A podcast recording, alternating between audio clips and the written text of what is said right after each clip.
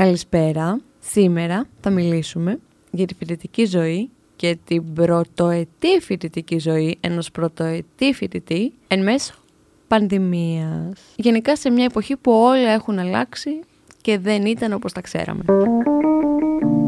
Είναι τα podcast της Lifeo. Έχω μαζί μου το Διονύση. Γεια σου Διονύση. Γεια σου, Άννα. Τι κάνεις; Όλα καλά, εσύ; Καλά. Εντάξει. Εντάξει, ο- το καταδύναμη, ξέρω, ναι. Πόσο χρόνο είσαι; 18. 18 χρονών. 18. Νιάτο. Άγριο νιάτο. Και είσαι φοιτητής; Φοιτητής, φοιτητής. Τι σπουδάζεις; Σπουδάζω ψυχολογία στο Καποδιστρικό Πανεπιστήμιο Αθηνών. Μπράβο. Αδιάβασε. Ε, διάβασα για να περάσω. πε- Διάβασα, αλήθεια είναι αυτή. Αυτό. Ήσουν καλός μαθητής. Υπήρξε ένας μαθητής που ενδιαφερόταν. Εσείς όλοι που λέτε θέλω να σπουδάσω ψυχολογία, θέλω να γίνω ψυχολόγος. Τι φαντάζεσαι στο μυαλό σου ότι μαθαίνεις στη σχολή; Στην αρχή περισσότεροι μπαίνουν με, την, με τη σκέψη ότι θα βγουν και θα είναι κατευθείαν, θα ανοίξουν κατευθείαν τα γραφεία τους, θα έχουν κατευθείαν ασθενείς κτλ. Αυτό βέβαια δεν ισχύει, γιατί η ψυχολογία είναι ολόκληρος κλάδος. Από εκεί και πέρα, κάτι κοινό που έχω παρατηρήσει τουλάχιστον με όλους τους ε, πρώτη ε, συμφοιτητές μου είναι ότι έχουμε έτσι μια κοινή κλίση προς τον άνθρωπο. Δηλαδή, θέλουμε να βοηθήσουμε τον άνθρωπο και να τον κάνουμε να ξεπεράσει τα προβλήματά του. Ενδεχομένως έμεσα να θέλουμε να ξεπεράσουμε και τα δικά μας. Αυτό ήθελα να ρωτήσω. Βλέπω ότι πολλοί λένε ότι με αυτόν τον τρόπο μπορώ να καταλάβω κι εγώ εμένα. Σίγουρα υπάρχει αυτή η, η προοπτική. Α, εντάξει, βέβαια και εγώ τώρα πολύ νωρίς ακόμα για να ξέρω. Ναι, καλά, 18 Αν μπορώ χρονών να- τώρα. Για πες τώρα, δικά μου ρε, τα προβλήματα τα Διονύση. ξεπεράσουμε. Πες μου. Για πες. Δηλώνεις το μηχανογραφικό σου, όλα καλά, όλα ανθυρά. Και βλέπεις μπροστά σου να ξανοίγεται η φοιτητική η ζωή. Αυτά τα φοιτητικά τα χρόνια που περιγράφουν όλοι, τα έχεις ακούσει; Από- Τα καλύτερα της ζωής σου; Από μεγαλύτερους τα έχω ακούσει, η αλήθεια είναι. Δεν τα έχω ζήσει ακόμα. Ε, δεν τα έχεις ζήσει. Πώς τα φανταζόσουν; Ε, αυτό που έχω ακούσει, ας πούμε, από πάρα πολλούς και που εύχομαι να ζήσω και εγώ κάποια στιγμή, είναι όλα αυτά τα, τα πολλά τα πάρτι, τα ξενύχτια με φίλους, τα ραντεβού χωρίς αύριο, ξέρω εγώ. Καλά, ραντεβού χωρίς αύριο, αυτά τα ζεις και τώρα και όποτε θέλεις και στην ηλικία μας. Αυτό ισχύει.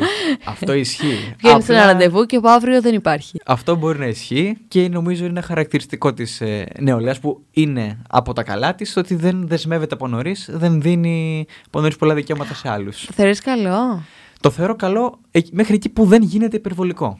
Ναι. Δηλαδή δεν είναι κακό ένας νέος να μην θέλει να δεσμευτεί, Μμ. να μην θέλει κάτι πολύ μόνιμο, να μην ε, επιθυμεί κάτι δύσκολο για τον εαυτό του. Είναι όμορφο να έχει την ελευθερία, να μπορεί να ανοίγει τα φτερά του. Και τώρα που έχεις ανοίξει τη φτερούγα σου και έχεις γίνει φοιτητής, πώς αισθάνεσαι που τα κάνεις όλα από το σπίτι; Εντάξει, στην αρχή υπήρξε μια ματέωση. Έλεγα, ξέρω εγώ, μέσω μου ότι γι' αυτό, ας πούμε, διάβασα τόσο πολύ, γι' αυτό έγραψα όσο έγραψα, για να μπορέσω να, να κάνω μάθημα από το σπίτι σε μια σχολή που μου αρέσει. Προφανώς και αναγνωρίζω την κατάσταση, εντάξει, δεν την αρνούμαστε και ούτω καθεξής, αλλά νομίζω ότι και εγώ, όπως και οποιοδήποτε στην θέση μου αυτή τη στιγμή, ε, θα είχε συγκεκριμένο πρόβλημα. Δεν είναι ωραία η κατάσταση του μαθήματος από το σπίτι. Καμία σχέση με την εικόνα ενός μεγάλου αμφιθεάτρου, με πολλούς φοιτητές. Στη δική μου τη σχολή πάρα πολλές φοιτήτριες. Έδρανα, γράφητη πάνω στα έδρανα. Τα πάντα, τα πάντα. Ο- όλο το κλίμα του πανεπιστημίου είναι τελείως διαφορετικό από αυτό που έχει κάποιος μέσα στο σπίτι του. Που δεν λέω, εντάξει, είναι βολικό γιατί ξυπνάς και με πέντε λεπτά πριν το μάθημα, αν θέλεις. Έχεις το χρόνο οπότε θα. μπορείς να μπεις, μπορείς να βγεις κτλ. Και στην προηγούμενη φάση της ζωής μας, οι φοιτητές ξυπνάγαμε πέντε λεπτά πριν το μάθημα. Απλά έπρεπε να πάμε. πώς το κάνετε το μάθημα Ιντερνετικά, πώς λειτουργεί; Είναι λίγο περίεργο. Λείπει αυτή η διαδραστικότητα. Λείπει η επαφή του μαθητή με τον καθηγητή, του, του φοιτητή με τον καθηγητή, μάλλον. Και η αλληλεπίδραση των φοιτητών μεταξύ τους. Δηλαδή, δεν, δεν είναι ωραίο, ας πούμε, και ο, φοι- και ο καθηγητής, για, για τον ίδιο σίγουρα, να μιλάει σε μια οθόνη. Μμ. Ξέρει ότι τον ακούνε. ξ- Μπορεί να έχουμε και ανοιχτέ κάμερες. Να τον βλέπουμε, να μας βλέπει κτλ. Δεν λείπει όμως η πραγματική φυσική παρουσία. Ομολογώ ότι αλλιώς τα περίμενα και αλλιώς ήρθαν. Ναι. Αλλιώς μεταδίδεται η γνώση όταν είσαι από κοντά. έρχεσαι σε επαφή με το πνεύμα του εκάστοτε καθηγητού και μπορείς να, να πάρεις πράγματα από αυτόν που ένα διαδικτυακό μάθημα είναι σχεδόν αδύνατο να στα δώσει. Ο τρόπος που μιλάει, που στέκεται, που, που μεταδίδει τις γνώσεις, που κάνει την πλάκα του δεν έχει... Μμ. Περισσότεροι καθηγητές δεν έχουν, έχω δει, τέτοια κόμπλεξ. Κάνουν την πλάκα τους. Μαζί με το μάθημα. Αλλά αυτό είναι κάτι που νομίζω χάνεται κατά πάρα πολύ. Ε, σε φυσικά. ένα μάθημα Γεννούνται που και ασχολείσαι. απορίες όταν είσαι από κοντά, πολύ περισσότερες από τους φοιτητές. Βέβαια, ναι, γιατί ανοίγει κουβέντα.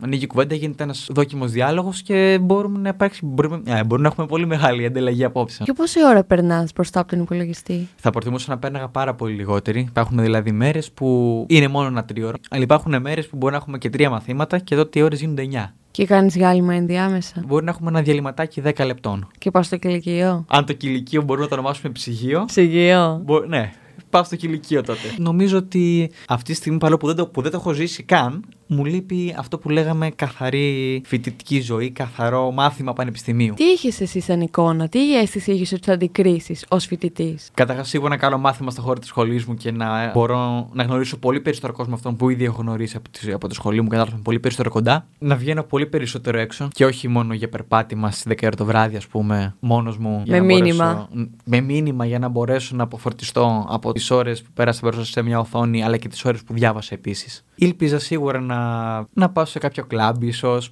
Παρόλο που δεν είμαι τρομερά εγώ τον κλαμπ, έτσι. Ήλπιζα να πάω με την παρέα μου, με παιδιά, αγόρια, κορίτσια, με όλους. Να πάμε σε ένα κλαμπ, να περάσουμε καλά, να πάμε σε μια ταβέρνα να φάμε, σε, ένα, σε μια συναυλία, να γνωρίσω νέα άτομα, νέες παρέες, γιατί η αλήθεια είναι.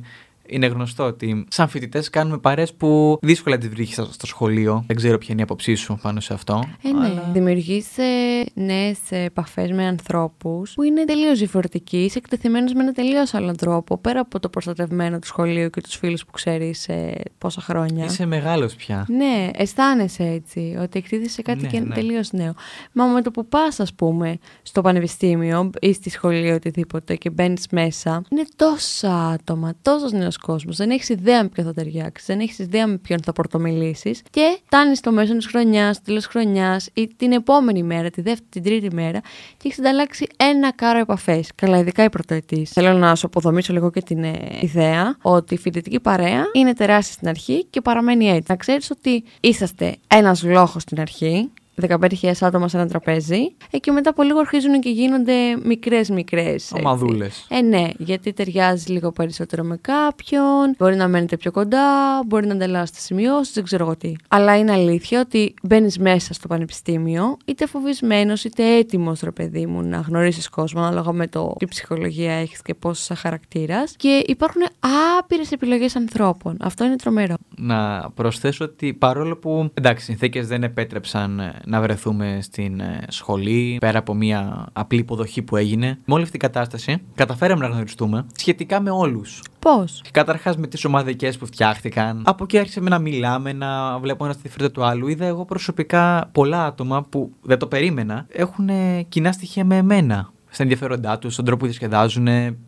στον τρόπο, στην, κο- γενικά στην κοσμοθεωρία τους. Δεν το περίμενα και τελικά βγήκαμε έξω, βρεθήκαμε, τα είπαμε, τα Α, ήπιαμε. Μμ.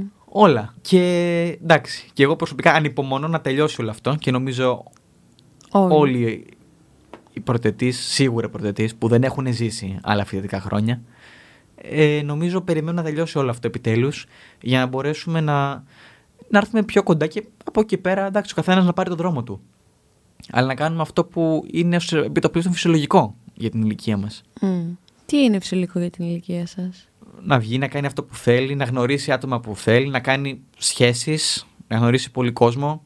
Αυτό είναι μέσα στα πλαίσια του φοιτητικού παιχνιδιού, του νεανικού παιχνιδιού. Ξενύχτια, ε. Ξενύχτια, ποτό, όλα αυτά, όλα αυτά. Τι ακούς από τους άλλους φοιτητές, τους συνομιλίκους σου, πώς αισθάνονται; Ακόμα και αυτοί απογοητεύονται και στεναχωριούνται που δεν μπορούν να κάνουν αυτά που έκαναν. Το, το βγαίνω έξω, τι ώρα είναι, 12. Θα βγω έξω. Δεν πειράζει, δεν έγινε και τίποτα. Αυτό εμείς δεν μπορούμε. Γιατί ως γνωστόν, εμείς και μέχρι τις 12 που είμαστε, πολλοί είμαστε. Αισθάνεσαι ότι θα υπάρχει ένα κομμάτι το οποίο δεν θα, δεν θα ζήσεις από αυτό; Δηλαδή ότι θα σου λείψει. Αισθάνεσαι ότι μπορεί να σου μείνει κάτι αποθυμένο; Στη γενιά αυτή, όπως και σε όλο τον κόσμο, θα μείνει το αίσθημα του φόβου και, το... και της αποξένωσης και της ματέως που φάγαμε στη μούρη εμείς πρωτετής τουλάχιστον. Θεωρώ ότι δεν θα μας μείνει κάτι αποθυμένο. Όλες μας οι επιθυμίες θα καλυφθούν. Εντάξει, θα γυρίσουν λιγάκι. Θα ήθελες να γίνεις ένας ψυχαναλυτής. Αν δεν αλλάξω γνώμη, αυτή είναι η επιθυμία μου. Θα έρχομαι εγώ δηλαδή που θα μου κάνεις και έκπληξη προφανώς και θα σε επιλέξω μετά από Προφανώς, χρόνια. καλέ, προφανώς. Γιατί έτσι κι αλλιώς έτσι όπω πάνε τα πράγματα, ούτε πρόκειται να χάνεις τα μαθήματα, ούτε πρόκειται να βγαίνεις έξω για ποτά και ξενύχτια. Οπότε τι καταλαβαίνω εγώ, ότι οι νέοι φοιτητές θα είναι στο δικείμενό τους τρομεροί, γιατί θα έχουν αναγκαστεί να διαβάσουν και θα σε εμπιστευτώ, θα σου δώσω το πολύ 10 ευρώ, μην μου δώσεις 70 και 80 που Όχι, ζητάνε οι εντάξει, θα, θα ψυχολόγοι. το κλείσουμε από τώρα το deal. Να σε ενισχύσω και θα ξαπλώσω στον τιβάνι. Η αλήθεια είναι ότι το έχω ακούσει από πολλούς ανθρώπους και μεταξύ μας κυρίως γυναίκες να θέλω περισσότερο τον τιβάνι. Α, γιατί πιστεύεις γίνεται αυτό; Εντάξει, δεν ξέρω ακριβώς το λόγο που κυρίως οι γυναίκες επιλέγουν το, το τιβάνι. Δεν θέλω να φανώ και σεξιστής. Είμαι σίγουρος ότι έχουν το λόγο τους. Τι, τι ήταν αυτή η ενόρμηση που σε έκανε να πεις ότι εγώ θέλω να επιλέξω αυτή τη σχολή; Καταρχάς, με πέθανε η λέξη ενόρμηση. Τρομερή. Μου άρεσε πάρα πολύ. Τα έχουμε διαβάσει και εμείς αυτά. Η επιθυμία η δικιά μου να καταπολεμήσω σίγουρα τα δικά μου προβλήματα. Γενικά, ε, τουλάχιστον τα τελευταία δύο-τρία χρόνια έχω λειτουργήσει αρκετά με τον εαυτό μου και με κάποιους άλλους σαν αυτό που λέμε πλέον και στη σχολή, απλοϊκός ψυχολόγος. Μμμ. Απλός καθημερινός ψυχολόγος Της που... διπλανής της πόρτας. Της διπλανής της πόρτας, μπράβο. Και έρχομαι εγώ γειτόνισσα τώρα και σου λέω, σου χτυπάω την πόρτα και σου Έχεις λέω. ζάχαρη. Καταρχάς, σου λέω, έχεις ζάχαρη; Και σου λέω, Διονύση μου, δεν είμαι καλά. Τι μου λες; Τι έχεις, τι έπαθες, μήπως έγινε κάτι στο σπίτι, στην οικογένεια; Μπροστά από την πόρτα όλα αυτά. Σι... Α, είμαστε ακόμα στην πόρτα. Ναι. Οπ. Ε, όχι, εντάξει, σίγουρα θα ανοίγα το σπίτι. μου. Εγώ, αν κάποιος μου χτυπούσε το πρωί το σπίτι με την πιτζάμα του, γείτονας, και μου έλεγε Αν όλα δεν είμαι καλά, θα του έλεγα Γιατί ποιος είναι; Καλημέρα σας. Πιστεύεις ότι πιο πολλοί άνθρωποι δεν έχουν έρθει σε επαφή με το. Το πάμε λίγο αλλού τώρα. Με τον εαυτό τους και δεν τον αγαπάνε; Γιατί αυτό το τσιτάτο που ακούμε όλοι, μάθε να αγαπάς τον εαυτό σου ή δεν αγαπάς τον εαυτό σου, αγάπησε τον εαυτό σου. Τι ακριβώς σημαίνει για σένα αυτό; Το βλέπεις εκεί έξω στους ανθρώπους. Τι βλέπεις; Οι άνθρωποι δεν αγαπάνε τον εαυτό τους. Έλα. Το 95% των ανθρώπων που γνωρίζω τον εαυτό του τον έχει παραμελημένο. Και όταν μιλάω παραμελημένο δεν εννοώ ότι βγαίνει έξω σαν λέτσος.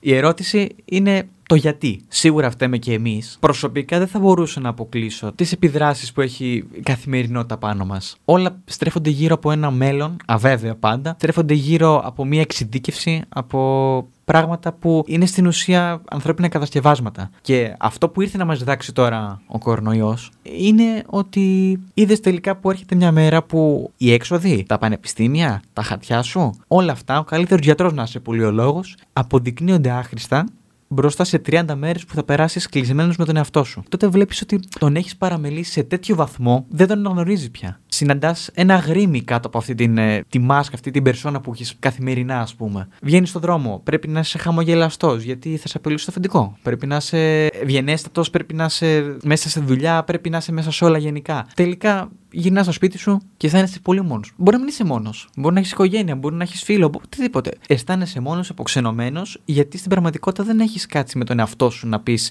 ότι ξέρεις, εγώ είμαι αυτό που είμαι, έχω αυτά τα ενδιαφέροντα, θέλω αυτά να κάνω στη ζωή μου. Θέλω αυτά να με γεμίζουν. Και έρχεται τελικά η περίοδος τώρα του κορονοϊού και τα καταρρύπτει όλα τα επίπλαστα τα υπόλοιπα και μένουμε εμείς τελικά και ο πραγματικός μας εαυτός. Θέλω να μου δείξεις ταυτότητα ότι είσαι 18 χρονών. Εγώ δεν σε πιστεύω. Ποιο κομμάτι του εαυτού πιστεύεις παραμελούμε; Δεν παραμελούμε ένα.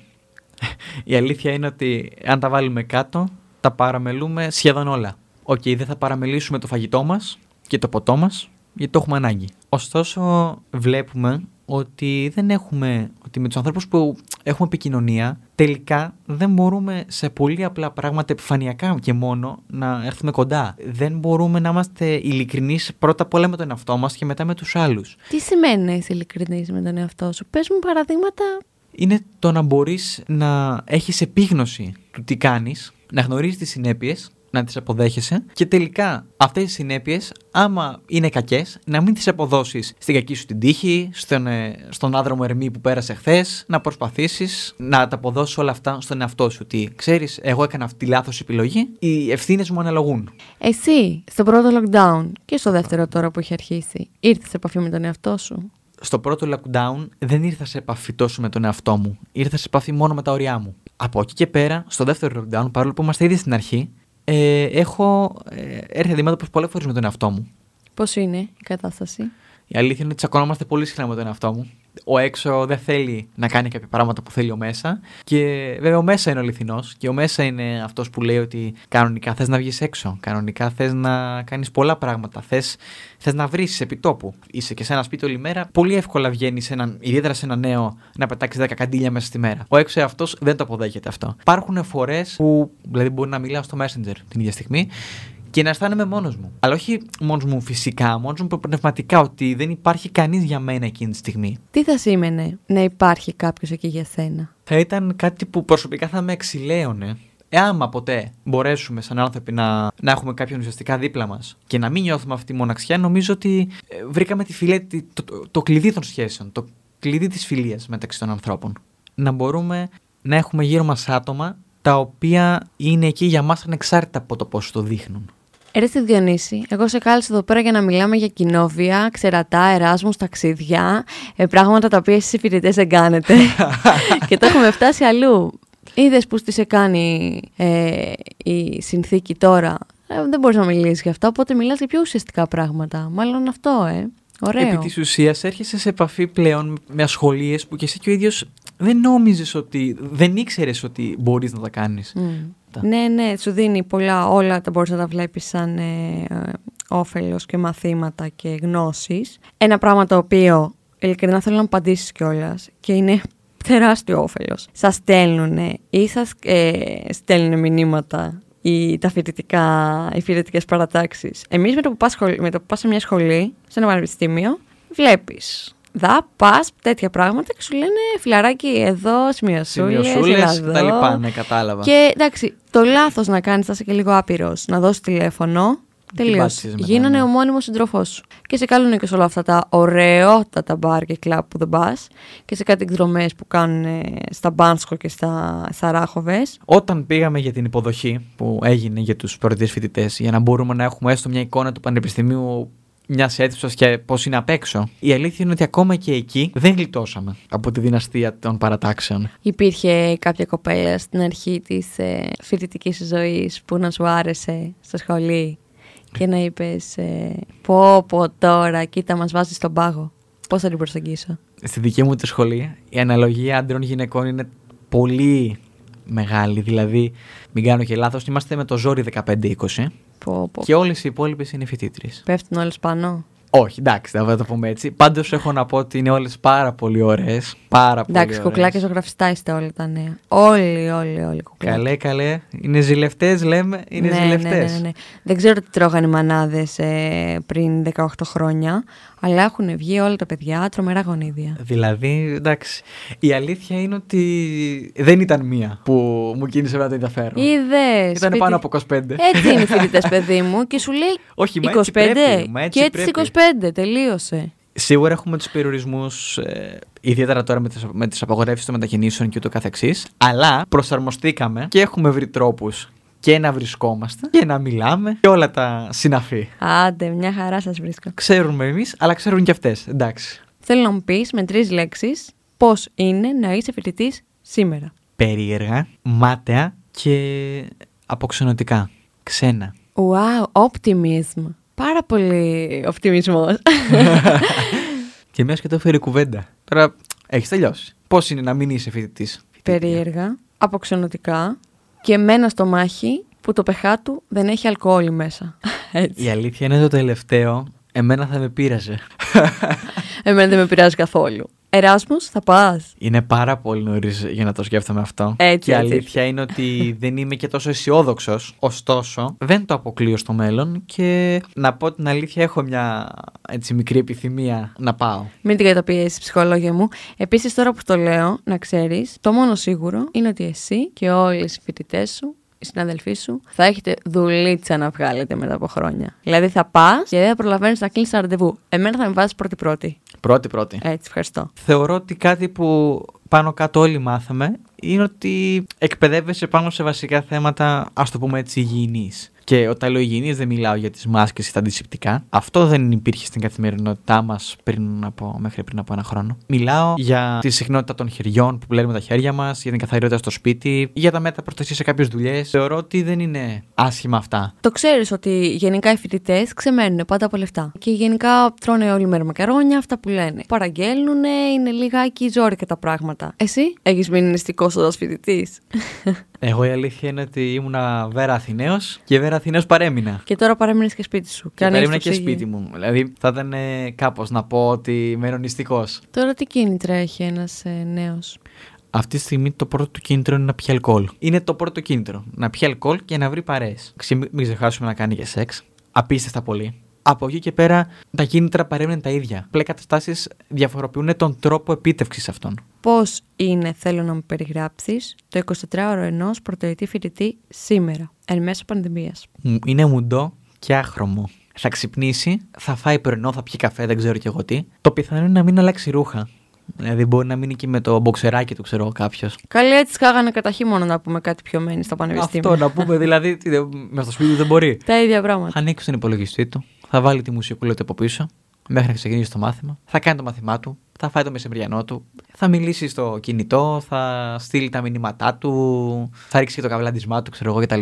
Θα έρθει βράδυ, θα πέσει να κοιμηθεί και πάλι το ίδιο. Πολύ περίεργη η ζωή αυτή για ένα φοιτητή.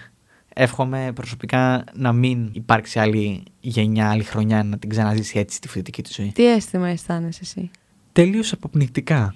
Θέλω περισσότερο χώρο. Και όταν λέω χώρο δεν εννοώ μόνο να βγω έξω από το σπίτι μου, θέλω χώρο γενικά. Εσείς τώρα πνευματικά, ψυχικά, σωματικά οριάζετε ρε. Και δ- είσαστε... Εμείς είμαστε χάλια. Αν δεν είχαμε και τις δυνατότητες να βρισκόμασταν που με, τα, με τους συμμετητές μας κτλ. Ε, θα ήμασταν πολύ χειρότερα αυτή τη στιγμή. Ένα ντιβάνι που μας χρειάζεται βρε γιατρέ. Ε, νομίζω ότι μετά από αυτή την κατάσταση δεν θα προλαβαίνουν να κλείνουν ραντεβού Μμμ. οι ψυχολόγοι, οι ψυχαναλυτές. Οπότε που καταλήγουμε, πρωτοετή φοιτητή μου Διονύση μου, με τις τόσες γνώσεις, που δεν ε, πολύ αμφιβάλλω αν είσαι 18 εσύ. Εσύ είσαι παραπάνω. Ε, δείξε ταυτότητα. λοιπόν, νομίζω ότι αυτό που μαθαίνουμε από όλη αυτή την κατάσταση, τουλάχιστον οι πρώτοι φοιτητές, είναι αφενός να κάνουμε υπομονή.